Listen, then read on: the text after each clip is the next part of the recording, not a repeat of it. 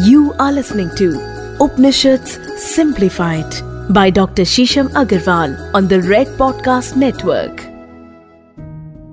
दोस्तों, जब हम हवन करते हैं तो उसमें हम आहुति डालते हैं। क्या जब हम हवन करते हैं तो वो हमें बता पाता है कि हमारी कर्म गति कैसी है, हम किस प्रकार के कर्म कर रहे हैं और अगले जन्म में जाने के लिए हम जो तैयारी कर रहे हैं वो हमें किस डिमेंशन में लेके जाएगी, किस कर्म गति में हमें झोंकेगी, या हमें मुक्ति जब मिलेगी या नहीं मिले, और अगर मुक्ति मिलेगी हमारे लिए किस डिमेंशन के, किस लोक के द्वार खुलेंगे। अगर आप ये सब जानना चाहते हैं तो आज का एपिसोड आपके लिए है, आपके फेवरेट पॉडकास्ट उपनिषद सिंप्लीफाइड। मेरे साथ मैं हूँ डॉक्टर शीशम अग्रवाल। मैंने सेवन डॉक्टरेट्स करी हैं। मांडुक्य उपनिषद और ईशा उपनिषद में भी मेरी डॉक्टरेट है। उपनिषद जीवन का वो ज्ञान है, वो नॉलेज है जो लगातार हमारे अंदर ही पनप रहा है।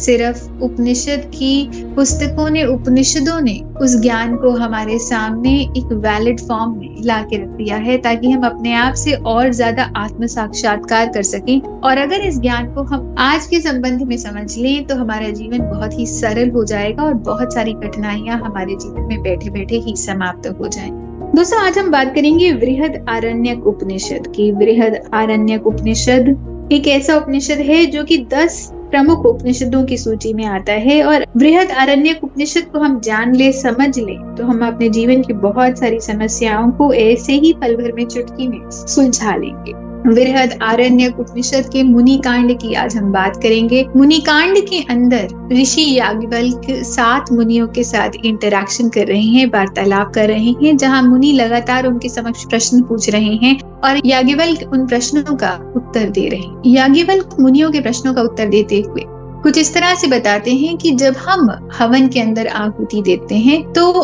हवन की अग्नि जिस प्रकार की होती है उससे पता चलता है कि हमारे कर्मों की गति किस प्रकार जा रही है और किस प्रकार अगले जन्मों में हमारी या आने वाले जन्मों में हमारी गति होगी।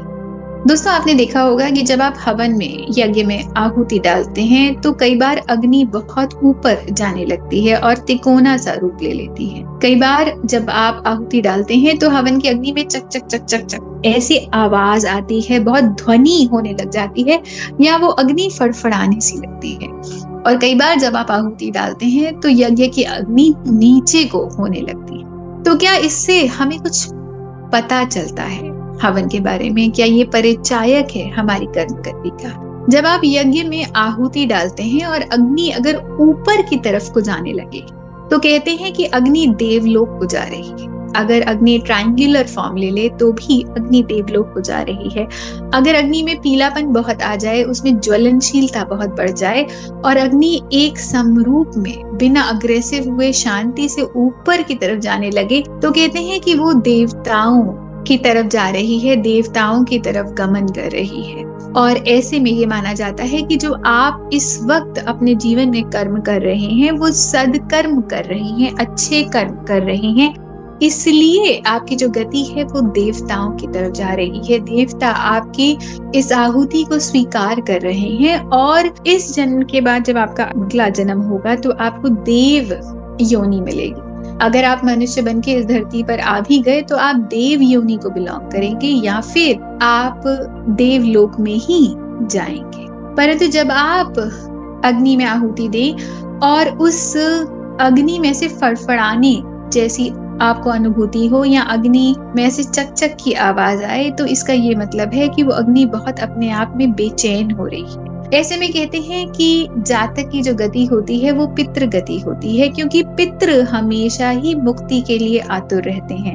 हम बहुत सारे ऐसे पाठ करते हैं, श्राद्ध के समय बहुत सारी श्राद्ध क्रियाएं करते हैं, हवन करते हैं और बहुत कुछ करते हैं, बोधगया जाते हैं, त्र्यंबकेश्वर जाते हैं ताकि हमारे पितरों को लगातार मुक्ति मिल सके। बहुत सारी जहाँ पे ऐसे हवन अनुष्ठान होते हैं वहाँ पितरों के लिए अलग से होम किया जाता है या उनके लिए अलग से आहुति दी जाती है या फिर उनको शांत करने के लिए अलग से बहुत सारा दान दिया जाता है ताकि पितर हमारे शांत रहे। अगर हवन की अग्नि में बहुत सारी साउंड हो रही है या बहुत सारा ऐसा हो रहा है कि जो ज्वाला है अग्नि की वो इधर उधर जा रही है, उसमें बेचैनी है, तो इसका मतलब आपके जो पितृ हैं वो शांत नहीं है। और कहीं ना कहीं आप भी अपने पितृ ना बन जाएं, या आपकी आत्मा में बेचैनी ना रहे या एंजाइटी ना रहे, या पितृलोक में ना चले जाएं। तो इस चीज का आपको बहुत ध्यान रखना चाहिए। आप ऐसी और ज्यादा एक्टिविटीज करिए, ऐसे दान पुण्य ज्यादा करिए, आप जल का दान दीजिए, खाने का दान दीजिए, ताकि आपकी आत्मा में या आपके पितरों की आत्मा में जो एंजाइटी है वो शांत हो जाए और पितृ आपको अपनी तरफ ना खींच लें। अभी तो आपके पितृ अगर शांत रहेंगे तो वो आपको मदद करेंगे जीवन में और ज्यादा सफलता प्राप्त करने के लिए, और ज्यादा प्रॉस्पेरिटी प्राप्त करने के लिए। उनके अंदर भी बल बढ़ेगा और आपके कुल की भी वृद्धि होगी। अभी तो बहुत बार ऐसा देखा गया है कि अगर पितृ शांत नहीं होते तो आगे न केवल हम बट हमारी संतान, या जैसे जैसे हमारा कुल बढ़ता है वैसे आने वाले हर एक बच्चे के जीवन में कोई ना कोई कठिनाई होती है, कोई व्याकुलता होती है, कोई बेचैनी होती है। तो ये बहुत जरूरी है कि अपने जीवन काल में ही हम इस तरह के दान दें, पानी का दान दें, खाने का दान दें, धनराशि का भी दान दें, और पितरों के नाम से करें ताकि उनको पितृलोक में शांति महसूस हो। तो अगर आपको ये लगता है कि जब भी आप होम करते हैं, हवन करते हैं और उसके अंदर एक अजीब सी बेचैनी को महसूस करते हैं अग्नि के अंदर, तो ये एक द्योतक है कि आपके पितृ शांत नहीं है, उनको मदद की जरूरत है और वो मदद के लिए पुकार रहे हैं। और यहीं पर जब हम हवन में आहुति देते हैं और अग्नि नीचे की तरफ जाने लगती है, तो इसका मतलब है कि जो आगे आने वाले जन्मों की योनि है वो मनुष्य योनि है। आप ऐसे ही कार्य कर रहे हैं कि आप दोबारा धरती पर जन्म लें और मनुष्य योनि प्राप्त करें। तो ये द्योतक है कि आप अपने कर्मों को थोड़ा सा और बेहतर कर सकते हैं। शायद आप वही कर्म कर रहे हैं जो कि रूटीन लाइफ के कर्म है, शायद आप वही कर्म कर रहे हैं जो एक डेली लाइफ में एक व्यक्ति के लिए जरूरी है, आप उसे ज्यादा या उससे बढ़कर कुछ करने का प्रयास नहीं कर रहे। तो ये बहुत जरूरी है कि थोड़े से चैरिटेबल परस्यूट्स अपने जीवन में लाए जाएं, थोड़ा लोगों के लिए खड़ा किया जाए, थोड़ा समाज के लिए कुछ काम किया जाए। और अगर आपसे कोई हेल्प मांगने आता है तो आप बढ़ चढ़ कर उसकी हेल्प करिए, आपका जो सामर्थ्य हो उसी से उसकी हेल्प करिए। और अगर आप कुछ भी नहीं कर सकते तो अपने मन को, अपनी वाणी को समता में रखिए, या ईश्वर के ध्यान और चिंतन में लगातार अपने मन को, अपनी वाणी को लगाएं, ताकि आपकी कर्म गति और बेहतर हो और आप मनुष्य योनि से उठकर देव योनि की तरफ पलायन प्रारंभ कर दें। धन्यवाद